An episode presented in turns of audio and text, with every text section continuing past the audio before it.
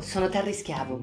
Oggi è giovedì 13 gennaio 2022 e questo è Inside the News, il mio, il nostro podcast che realizziamo insieme grazie alle vostre segnalazioni e consultando le principali agenzie stampa italiane e internazionali.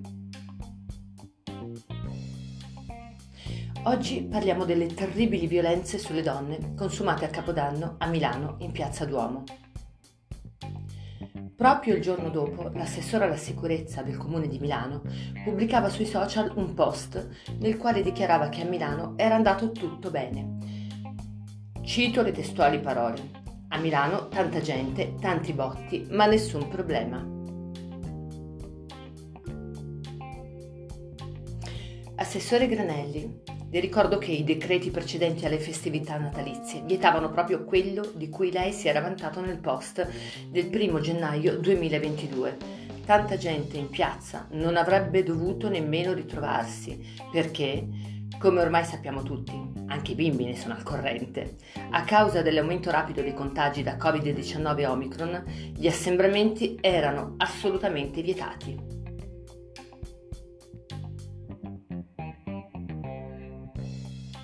Era quindi doveroso da parte sua, da parte del sindaco Beppe Sala, del vice sindaco e del questore di Milano predisporre quanto necessario per impedire ciò. Ma tant'è, come è andata purtroppo lo stiamo scoprendo grazie alle indagini degli inquirenti e ai video diffusi in rete. Ora, dopo dieci giorni, il sindaco Beppe Sala chiede scusa alle vittime delle violenze sessuali 9 accertate fino adesso, ma potrebbero essere molti di più, e chiede scusa a nome suo e a nome della città. A nome della città? Che significa a nome della città? Che cosa c'entra la città con la sua incapacità di amministrare? Ma poi scusatemi, è il sindaco che ha la responsabilità, insieme alle figure sopra citate, di garantire la sicurezza in ogni giorno dell'anno, compreso il 31 dicembre. Chiedere scusa non basta ed è intollerabile che un rappresentante delle istituzioni come l'assessore alla sicurezza di una città come Milano non abbia la benché minima idea di cosa stia accadendo per le strade e nelle piazze del territorio che dovrebbe tutelare, salvaguardando naturalmente l'incolumità di quanti ci vivono o si ritrovano a transitare.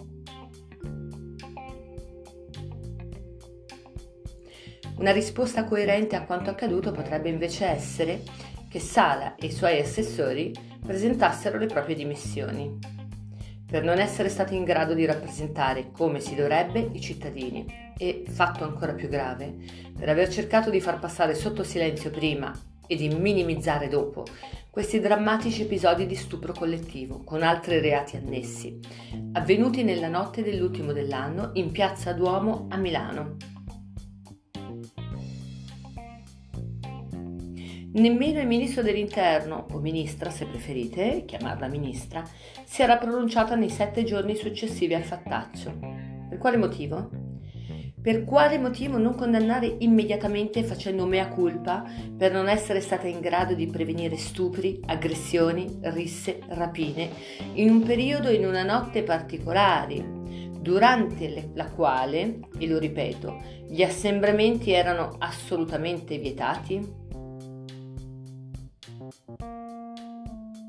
Il Capodanno di Milano così si trasforma e diventa tale e quale il Capodanno di Cologna, dove, ricordate, le donne aggredite furono 1276.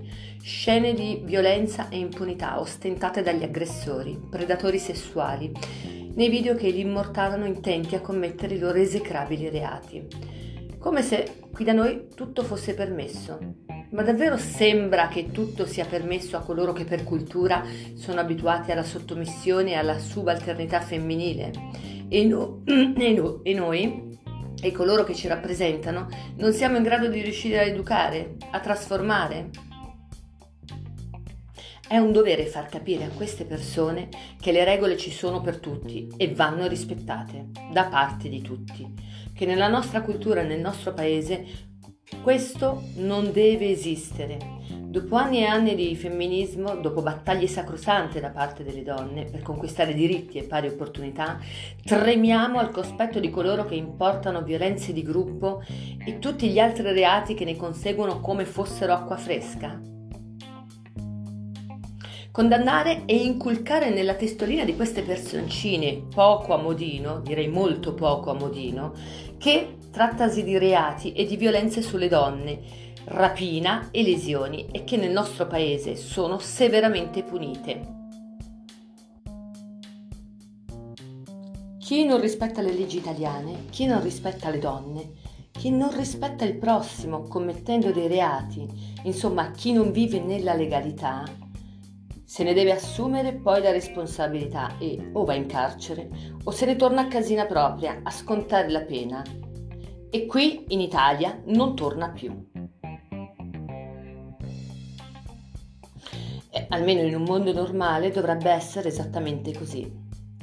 Governanti, se ci siete fate un cenno, oppure continuerete a nascondervi dietro la vostra ipocrisia, che non vi permette di ammettere di aver sbagliato ancora una volta, vi vieta la solidarietà femminile e vi tappa la bocca quando si tratta di ammettere che queste gang di delinquenti sono formate anche da stranieri, in questo caso egiziani e nordafricani? Meditiamo perché quanto sta accadendo di normale non ha proprio nulla. Noi ci risentiamo la settimana prossima con l'episodio numero 7 di Inside the News. Vi ringrazio e vi ricordo che per le vostre segnalazioni potete scrivere a terrycolaidiyork.schiavo-outlook.it